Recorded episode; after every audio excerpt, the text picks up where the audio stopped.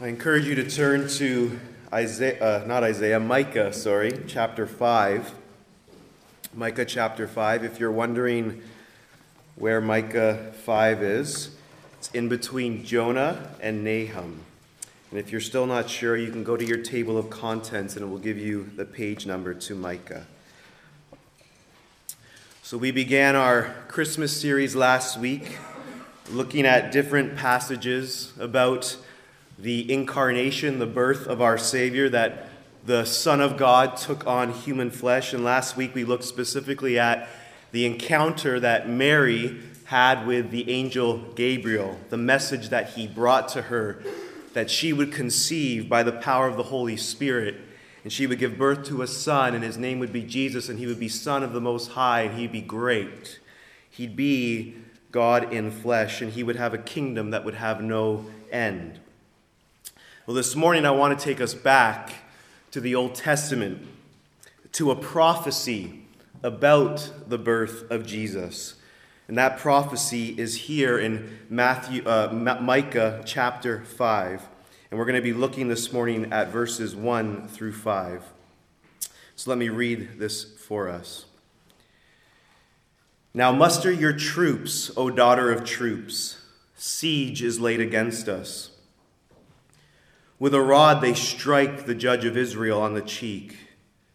But you, O Bethlehem Ephrathah, who are too little to be among the clans of Judah, from you shall come forth for me one who is to be ruler in Israel, whose coming forth is from of old, from ancient days. Therefore he shall give them up until the time when she who is in labor has given birth then the rest of his brothers shall return to the people of Israel. And he shall stand and shepherd his flock in the strength of the Lord, in the majesty of the name of the Lord his God. And they shall dwell secure, for now he shall be great to the ends of the earth, and he shall be their peace. Let's pray.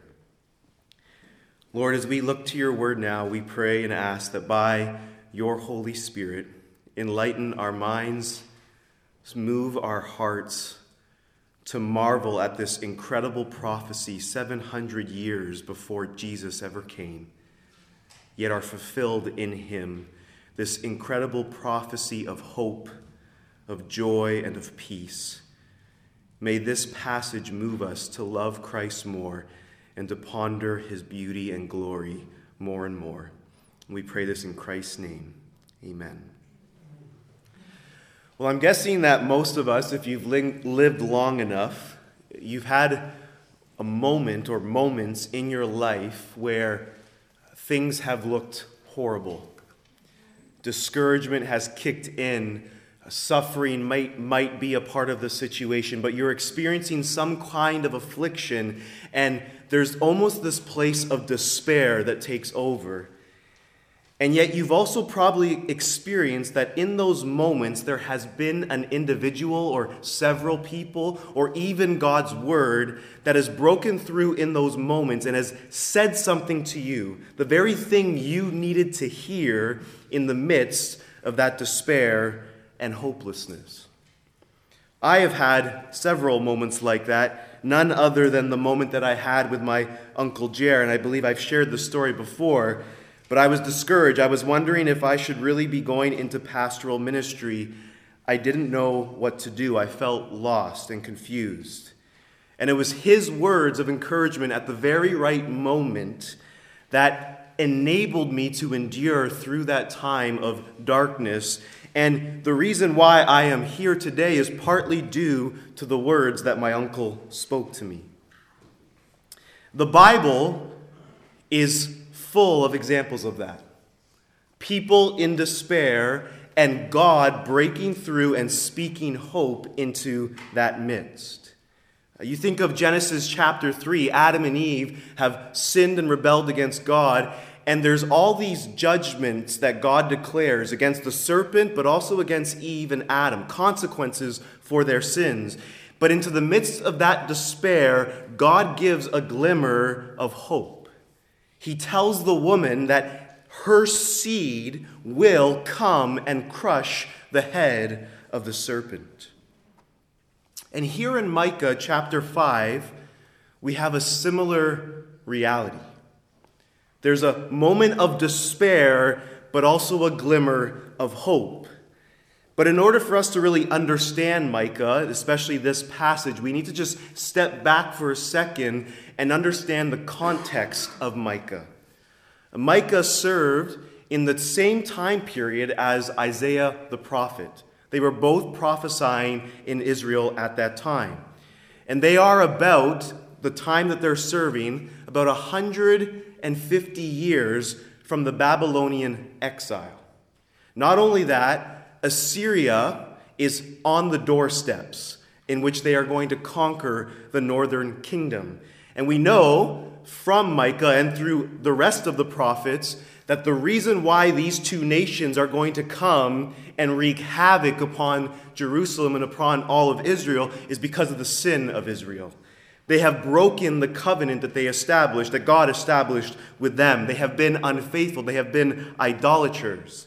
And so Micah is set up with all these oracles of judgment. But at the same time, God never ends with judgment. There's always these moments of hope. And so here in Micah chapter 5, we see a similar pattern. The first thing we see here is that destruction and humiliation are on the doorsteps of Judah. Look at chapter 5, verse 1. Now muster your troops, O daughter of troops. Siege is laid against us. With a rod they strike the judge of Israel on the cheek. Now, that word, now, now muster your troops, is important. It demonstrates a key structure of the book of Micah, specifically in chapter 4. You see, what you have in Micah, which I've already kind of made mention to, is God giving these oracles of judgment, but at the end of each oracle, there's a glimmer of God's deliverance and salvation. In other words, God's declaring to Judah, I'm going to punish you for your covenantal unfaithfulness to me, but I will also show mercy and ultimately restore you. You see, the story never ends in judgment, but mercy and salvation. And chapter 4, 9 to 10 demonstrates this. Look at chapter 4, verses 9 to 10. Now, why do you cry aloud? Is there no king in you? Has your counselor perished? That pain sees you like a woman in labor? Writhe and groan, O daughter of Zion, like a woman in labor. For now you shall go out from the city and dwell in the open country. You shall go to Babylon. There's judgment. Micah is telling the people of Israel that they are going to go into captivity, into Babylon. The pain shall be like the pain of a woman in labor. But then he ends verse 10 with hope. There you shall be rescued. There the Lord will de- redeem you from the hand of your enemies. So, judgment and then an oracle of redemption. And now you come to chapter 5, and it's an exa- a similar structure. In verse 1, you have this, this display of despair, of judgment, but then from verses 2 through 5, there's salvation, redemption, and hope. In other words, the point is this you see here in this passage present distress, but future salvation. Now, what is this present distress? Well, there's a siege against the nation. And because of this, there's a summons to muster the troops. But this statement here is being more used as a tool for mockery. It's a play on words by which God is declaring to Israel, muster your troops, yet you don't have the troops that are necessary to defend yourselves against your enemies. They are, in a sense, helpless before their enemies. It was so bad that even the judge of Israel was humiliated. As it says, with the rod they strike the judge of Israel on the cheek. This was language to demonstrate one's humiliation. The ruler of Israel has been humiliated. Now, we're not 100% sure who this is referring to. It could be King Hezekiah when Assyria tried to besiege Jerusalem in 701 BC. But in that story, God actually delivers Jerusalem by a supernatural means and he defeats the Assyrian army, so it's most likely not King Hezekiah. It's most likely referring to the near future when the Babylonians are going to conquer Jerusalem. Either way, the point is clear. God's people, Israel, will experience destruction and humiliation because of their sin. The ruler of God's people will be hum- humiliated. See, God's judgment will be in the form of another nation besieging Israel. And there's no one to blame for this but Israel alone. They've defied God and his ways. They've practiced wickedness like the surrounding nations. Here's just a few things that they were doing to demonstrate the kind of evil that they were committing. For example, in, in chapter 1, verse 7, we're told that they were worshiping idols. Not only that, in chapter 1, verse 7, they were participating in prostitution. In chapter 2, verse 2, they were stealing lands and property from their own fellow Israelites. And then in chapter 3, verse 2, the rulers of Israel, Micah describes as those who have loved wickedness and hated the good. In chapter 3, verses 2 to 3, the leaders and the rulers in Jerusalem are oppressing their own people chapter 3, verse 5, the prophets in Israel were giving false messages for personal gain. In chapter 3, verse 10, we're told that they were violent, and in chapter 3, verse 11, they were greedy and took bribes. It has become so evil in Israel that Micah can say in chapter 7, verse 2 the godly have perished from the earth, there is no one upright among mankind. Even family members are betraying each other. The king Ahaz, the, the king before King Hezekiah, burned his own son as an offering to the gods of the pagan nations. You can read about that in 2 Kings 16. So it's for all of these reasons that God's judgment is at the doorstep of Israel. And God, in his righteousness, would have every right to destroy Israel from the, off the face of the earth. But even in his judgment, he's merciful. He judges them, but he doesn't destroy them completely. And more importantly, he wants them to know that he will not abandon them altogether. He will once again deliver and restore them. In other words, though judgment is coming, hope isn't lost. And that leads to my second point hope is not loss. Look at verse 2.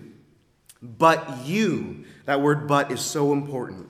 But you, O Bethlehem Ephrathah, who are too little to be among the clans of Judah, from you shall come forth for me one who is to be ruler in Israel, whose coming forth is from of old, from ancient days.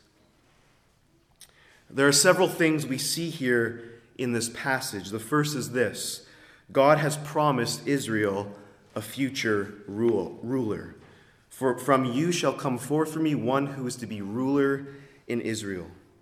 See, though you will face present troubles, and though your current ruler will be humiliated, I will raise up a ruler for you, Israel. He will be your deliverer and your salvation. And of course, as Christians, we know the fulfillment of this is none other than Jesus. But there are several things here we learn about this ruler in this specific passage. The first is this that he will have humble beginnings. As it says here, but you, O Bethlehem Ephrathah, who are too little to be among the clans of Judah. The significance of Bethlehem is that, in one sense, it was insignificant.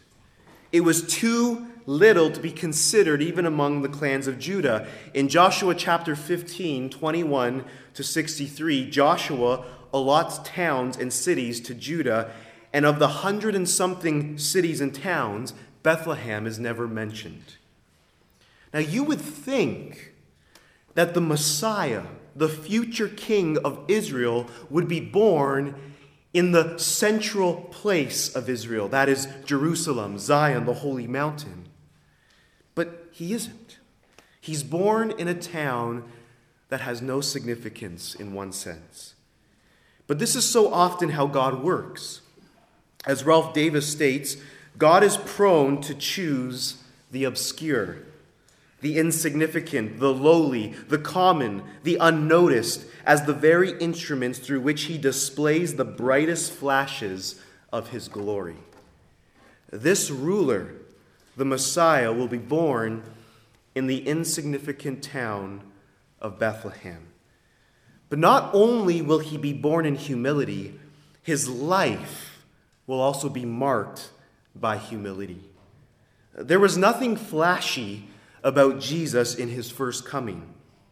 He was born in a manger. We're told that he had no place to lay his head. He didn't have chariots and horses, nor a palace, which was typical of kings in that day. In fact, we're told that he entered Jerusalem in humility.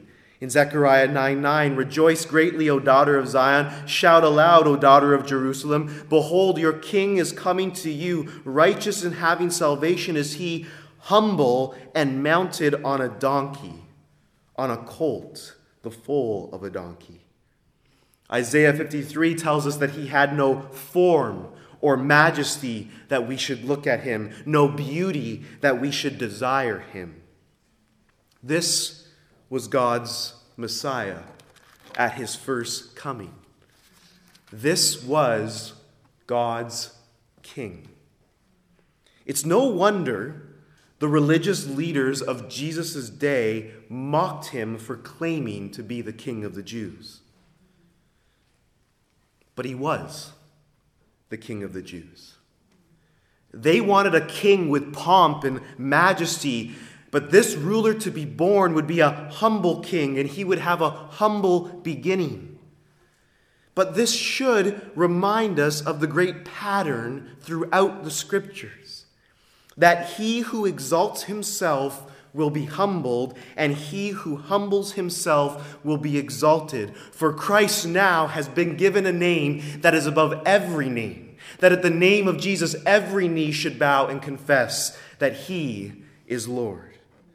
Remember, as Isaiah 55, 8 to 9 declares, For my thoughts are not your thoughts Neither are your ways my ways, declares the Lord. For as the heavens are higher than the earth, so are my ways higher than your ways, and my thoughts than your hearts, than your thoughts.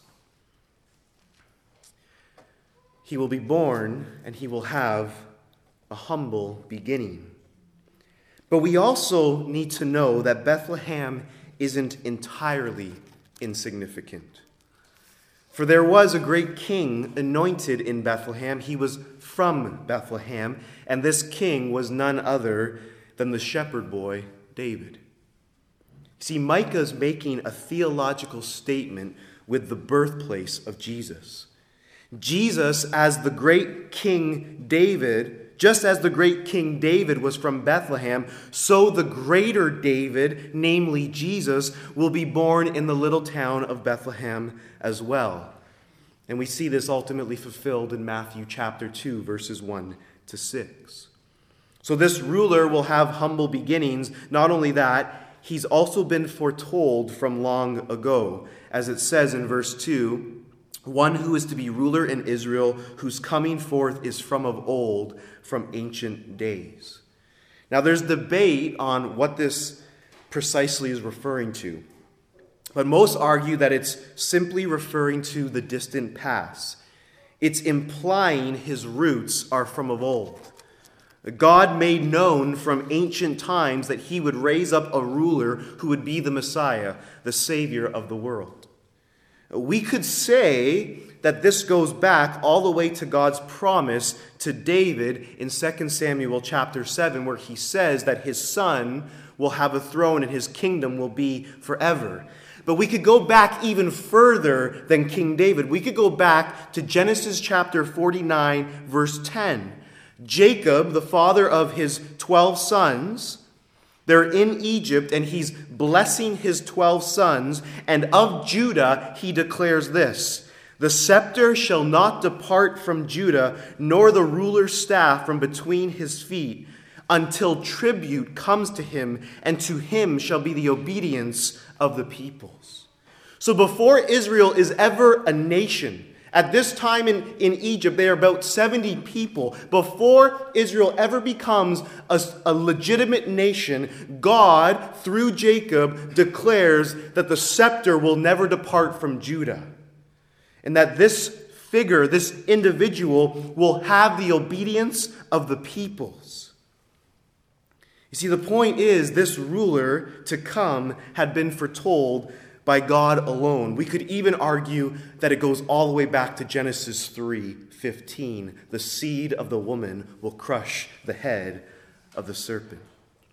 See, here God's reminding his people who are facing affliction that he hasn't forgotten. He will keep his promise despite Israel being unworthy of such a promise. Despite their affliction, God's promise will not fail. This ruler has been foretold from of old. The third thing we see about this ruler is this this ruler is for God. Look at verse 2 again. He says, From you shall come forth for me. So, from you, Israel, shall come forth for me. In other words, this ruler, his ultimate purpose will be to serve and glorify God above all else. He will not be like the failed kings of Israel who turned from God and sought their own glory and shame. This ruler will be about the business of God. He will be devoted to God. He will uphold God's decrees. He will cherish God's ways. His delight will be in God, and he will glorify God with his life. And we read in John chapter 17, Jesus' high priestly prayer to the Father. He says this I have glorified you on earth, having accomplished the work that you gave me to do. And now, Father, glorify me in your own presence with the glory that I had with you before the world existed. You see, Jesus, as this ruler, as the Messiah, was ultimately for God before anything else, even before Israel. Yet, in being for God, Israel would truly benefit and the rest of the world would benefit. Because, as C.S. Lewis famously said, when first things are put first, second things don't decrease but increase. And so, this is who this ruler is. Despite the reality that Israel is and will face present trouble, God has promised that not all hope is lost. There will be a ruler born in Bethlehem. Yet before this glorious day, before this day of salvation, this day of affliction, there will be affliction, uh, this day of deliverance, there will be affliction and suffering, which leads to our third point affliction will precede renewal. Look at verse 3. Therefore, or in light of this, he shall give them up until the time when she who is in labor has given birth then the rest of his brothers shall return to the people of Israel. The He in verse 3 is God. God's going to give Israel up. And this goes back to verse 1. They will experience affliction at the hands of their enemies. And we know from Israel's history that the northern kingdom of Israel was destroyed by the Assyrians and the southern kingdom was taken into captivity in 587 BC by the Babylonians. The temple was destroyed, Jerusalem was left in ruins. Many of the Israelites were killed, and the rest were, of course, taken into Babylon. But even when Israel returned from Babylon and rebuilt the temple, they still had to endure affliction and oppression. The kingly line was never reestablished. Century after century, they were under subjugation to pagan empires. They experienced the occupation of foreign armies, specifically, when Jesus was born, Rome.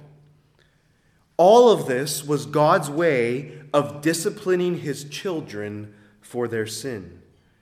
It would be through affliction that God would accomplish his purposes. But how long? How long would this affliction endure? When will Israel's suffering, so to speak, come to an end? We'll look at verse 3 again. Therefore, he shall give them up until the time when she who is in labor has given birth. It's interesting. It, it was the pains of labor that God described Israel's suffering in chapter 4, verse 10. Writhe and groan, O daughter of Zion, like a woman in labor, for now you shall go out from the city and dwell in the open country. You shall go to Babylon. And here in verse 10, it's a woman's, or in verse 5, it's a woman's, verse 3, sorry, it's a woman's birth that will be the sign that Israel's affliction is coming to an end. But who is this she that will give birth? Well, some contend that it's the nation of Israel and the, the birth of the Messiah that will come from the nation. And that is a legitimate possibility, but I, I actually think it's more specific. I think this is a direct reference to Mary and her giving birth to Jesus, which we looked at last week. It will be the birth of Jesus in Bethlehem that will mark the beginning of God's deliverance for his people. As the text affirms at the end of verse 3 Then the rest of his brothers shall return to the people of Israel. His brothers shall return to the people of Israel. What might this be referring to? Well, remember that after Solomon's reign, so King David, then you have Solomon, after Solomon's reign and before the exile into Babylon, Israel became a divided kingdom. Israel was the northern kingdom of 10 tribes. Judah was the southern kingdom of two tribes, Judah and Benjamin. And Micah, I think, is prophesying that at the coming of the Messiah, there will be a reunifying between the Messiah's brothers, Judah, and the rest of Israel. But this must be understood primarily as referring to God's remnant children within Israel. For not all Israel is Israel, as Paul tells us in Romans 9.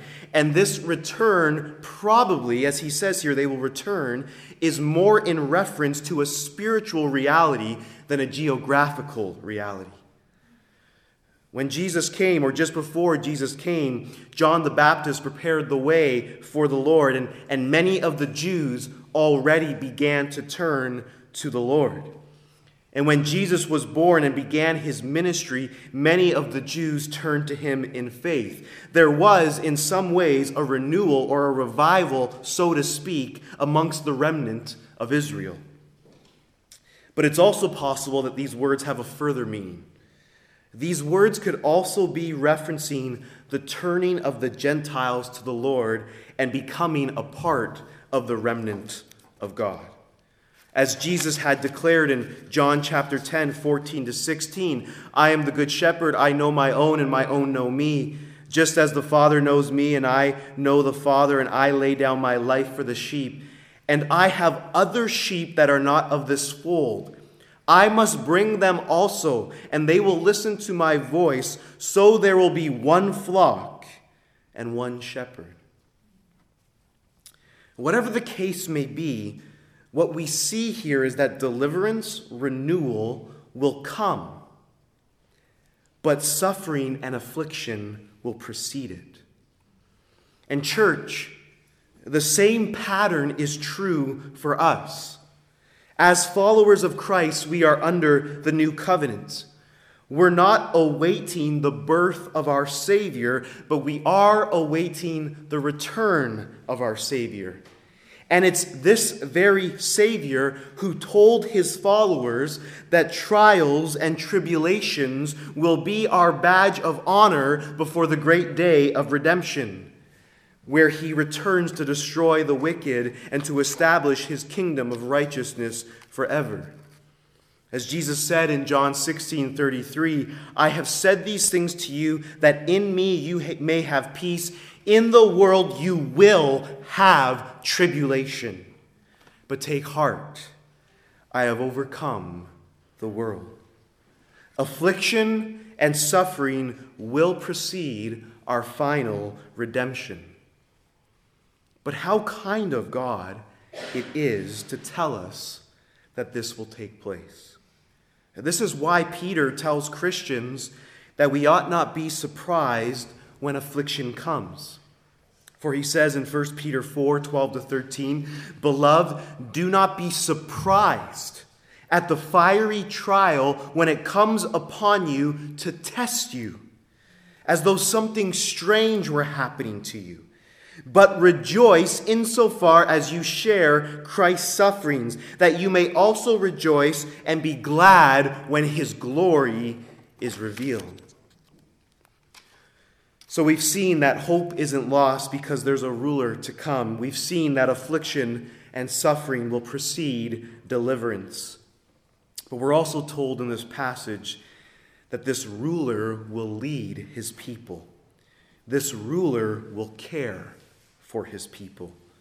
Look at verse 4.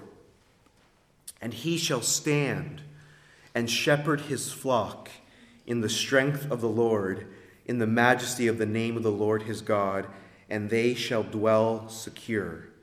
For now he shall be great to the ends of the earth. This ruler will care for his people. Specifically, he will stand and shepherd his flock. His standing is a display of his alertness. He's ready to protect and care for his sheep. He's ready to fight off the wolves if necessary. And he will shepherd his people. That is, he will care for them, feed them, correct them, direct and lead them, protect them. As Isaiah 40 11 states, he will tend his flock like a shepherd. He will gather the lambs in his arms. He will carry them in his bosom and gently lead those that are with young. And as the shepherd, we also know that he will lay down his life for the sheep. As John 10 11 says, I am the good shepherd. The good shepherd lays down his life for the sheep. This is the kind of ruler he will be. And to really see the wonder of this truth, it's necessary to see the contrast that Micah makes between this ruler and the current rulers in Israel. Just, just turn over to chapter 3, verses 1 through 3. This is what he says about the rulers in Israel. And I said, Hear, you heads of Jacob and rulers of the house of Israel. Is it not for you to know justice? You who hate the good and love the evil, who tear the skin from off my people and their flesh from off their bones, who eat the flesh of my people and flay their skin from off them and break their bones in pieces and chop them up like meat in a pot, like flesh in a cauldron. Now, of course, this isn't literal, it's hyperbolic language to display the wickedness of the rulers of Israel and how they are treating their own people. And then you just jump down to verse 5 of chapter 3. Now he begins to confront the prophets.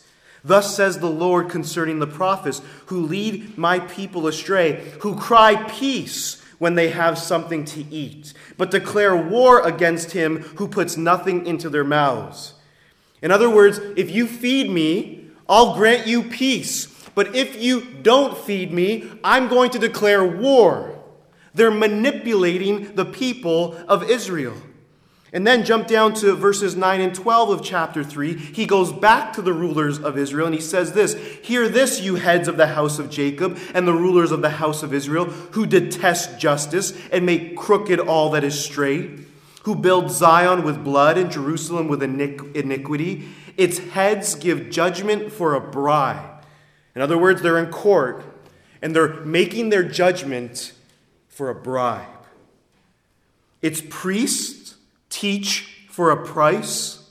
Its prophet, prophets practice divination for money. Yet they lean on the Lord and say, Is not the Lord in the midst of us? No disaster shall come upon us. Therefore, because of you, Zion shall be plowed as a field, Jerusalem shall become a heap of ruins, and the mountain of house a wooded height. You think of these prophets the prosperity gospel is not a new idea. The prophets in the Old Testament were preaching to gain money and to manipulate people. This ruler to come will not be like these wicked, rulers in Israel. They use the sheep, he will serve the sheep. They abuse the sheep, he will tend to them. They manipulate the sheep for their own gain. He will teach them the truth. They will harm the sheep. He will protect his sheep. He will be that glorious divine shepherd of Psalm 23. The Lord is my shepherd, I shall not want. He makes me lie down in green pastures. He leads me beside still waters. He restores my soul. He leads me in paths of righteousness for his name's sake. Even though I walk through the valley of the shadow of death, I will fear no evil, for you are with me. Your rod and your staff, they comfort me. You prepare a table before me in the presence of my enemies. You anoint my head with oil. My cup overflows. Surely goodness and mercy shall follow me all the days of my life, and I shall dwell in the house of the Lord forever because of the care of the shepherd. This is our glorious shepherd. But notice how in verse 4 he will shepherd his flock he says, He shall stand and shepherd his flock in the strength of the Lord, in the majesty of the name of the Lord his God. He will shepherd with God's infinite strength, and his shepherding, shepherding will reflect the majesty and glory of God. It's as though he will be clothed in God's strength and majesty. It reminds me of Isaiah chapter 11, verses 1 through 5. There shall come forth a shoot from the stump of Jesse, and a branch from his roots shall bear fruit.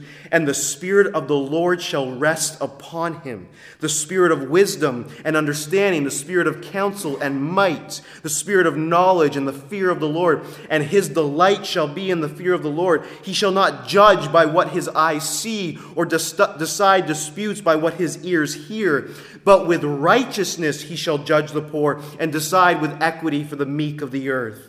And he shall strike the earth with the rod of his mouth, and with the breath of his lips he shall kill the wicked. Righteousness shall be the belt of his waist, and faithfulness the belt of his loins. He will shepherd in the strength and majesty of God Almighty. And what's the result of his shepherding? His people will be safe. As verse 4 says, and they shall dwell secure. And we're told why in the next clause. For now he shall be great to the ends of the earth. That is, they will dwell in security because his reign will be to the ends of the earth, which means his enemies are defeated. There's none to harm his sheep. You know, the, the imagery in this verse is, is really powerful, but it's hard to see it in the English. The verb translated dwell secure is literally to sit. To sit. So you have this shepherd who stands while his sheep sit securely in green pastures. As Ralph Davis states, because he stands and vigilantly shepherds, his sheep sit and joy and enjoy security. This is the ruler who is to come and to care for his people. They will dwell securely because of his shepherding and because of his greatness. And finally, we see that he will be their peace. This ruler will be their peace. As verse 5, the beginning of verse 5 says, and he shall be their peace. Now, notice it doesn't say that he will give peace, though that's true. It says he will be peace. This ruler will be peace to his people. And there's several ways that this will be. For one, his reign will put an end to all human conflict. If you look at chapter 4, verses 1 through 4, we read this this glorious future day. It shall come to pass in the latter days that the mountain of the house of the Lord shall be established as the highest of the mountains, and it shall be lifted up above the hills, and people shall flow to it, and many nations shall come and say, Come, let us go up to the mountain of the Lord, to the house of the God of Jacob, that he may t- teach us his ways, and that we may walk in his paths. For out of Zion shall go forth the law, and the word of the Lord from Jerusalem. He shall judge between many peoples and shall decide disputes for, for strong nations far away. And they shall beat their swords into plowshares, and their spears into pruning hooks. Nation shall not lift up sword against nation, neither shall they learn war anymore.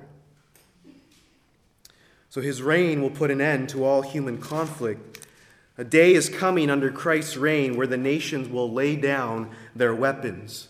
Christ will accomplish world peace. The UN isn't the solution to human conflict, but Christ alone is the medicine for the healing of the nations. But Him being our peace is more than just Christ putting an end to war and conflict.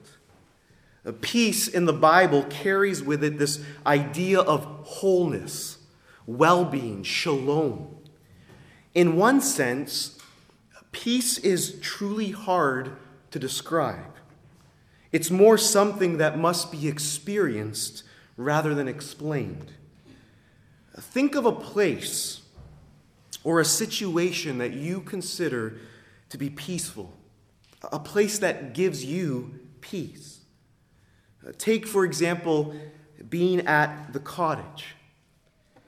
It's early morning. The water is calm as ice. The steam is rising off the water. You can hear the loon singing over the water. The sun begins to rise, the light reflecting off the water, weaving through the tree, trees, the, the quietness of the morning. Over and over again, in a situation like this, people say, It's so peaceful. How do we know that? What is it about that image of the cottage that causes us to say it's so peaceful?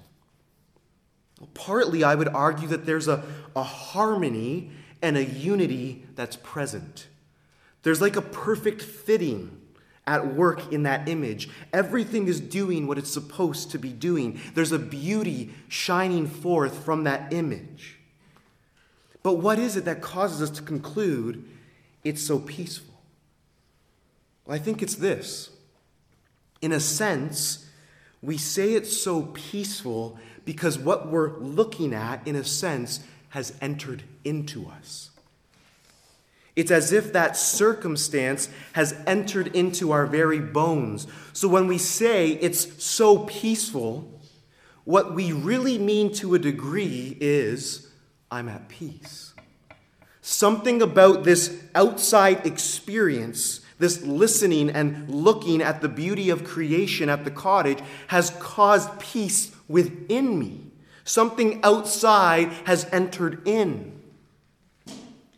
And so when we think of Christ being our peace, who is far more radiant There's a harmony and a unity in Christ that is like no other, fully God and fully human. There's a goodness and beauty to him that no image at the cottage could ever compare to. It's as though we will look upon him and will all say at the same time, It's so peaceful. He's become our peace. But I also must give a warning.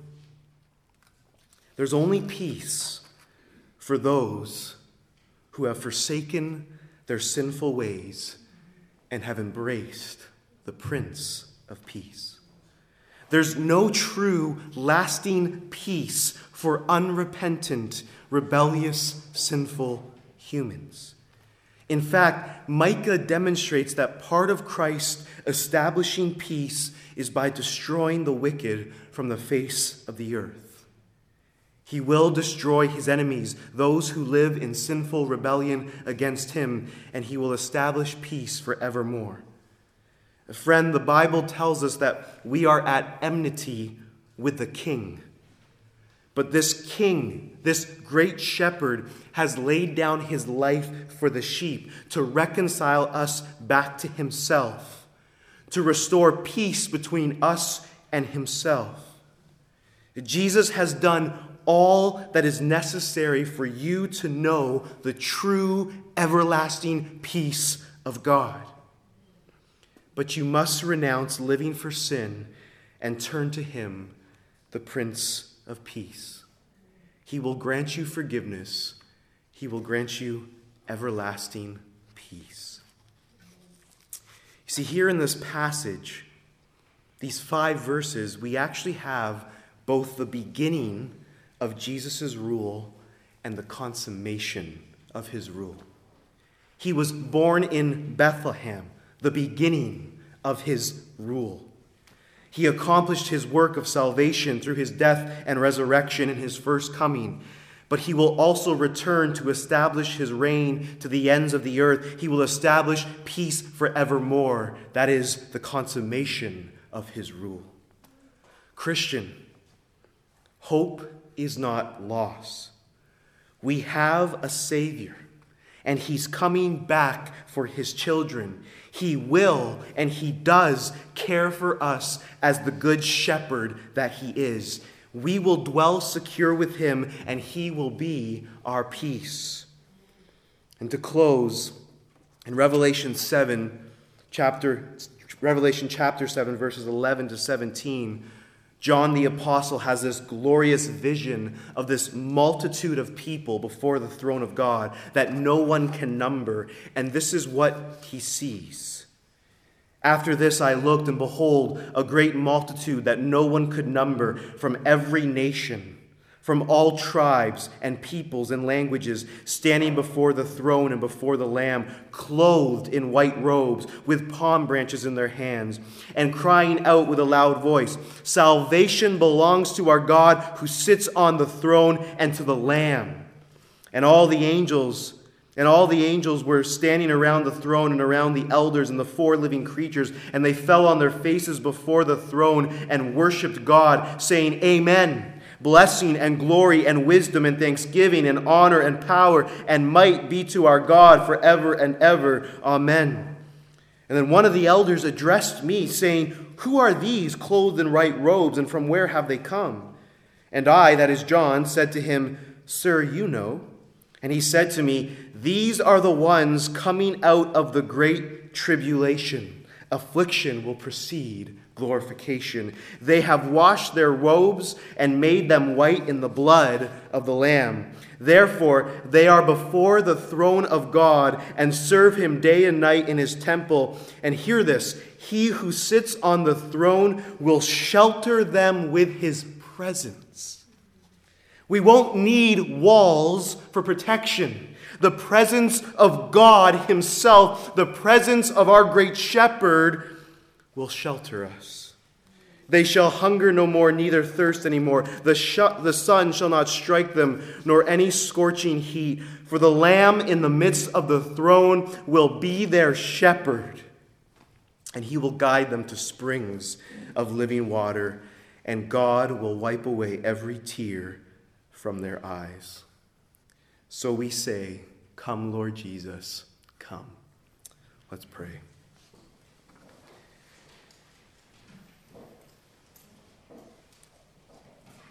Father, if there's anyone here this morning who does not know your peace, in your mercy, God, by your Spirit, breathe peace into their soul. Cause them to turn to the Prince of Peace, the one who can truly forgive them of their sins and give them everlasting life and everlasting peace. And Lord, help us as your people to keep our eyes fixed on the day when Christ will establish peace forevermore. We pray this in his name. Amen.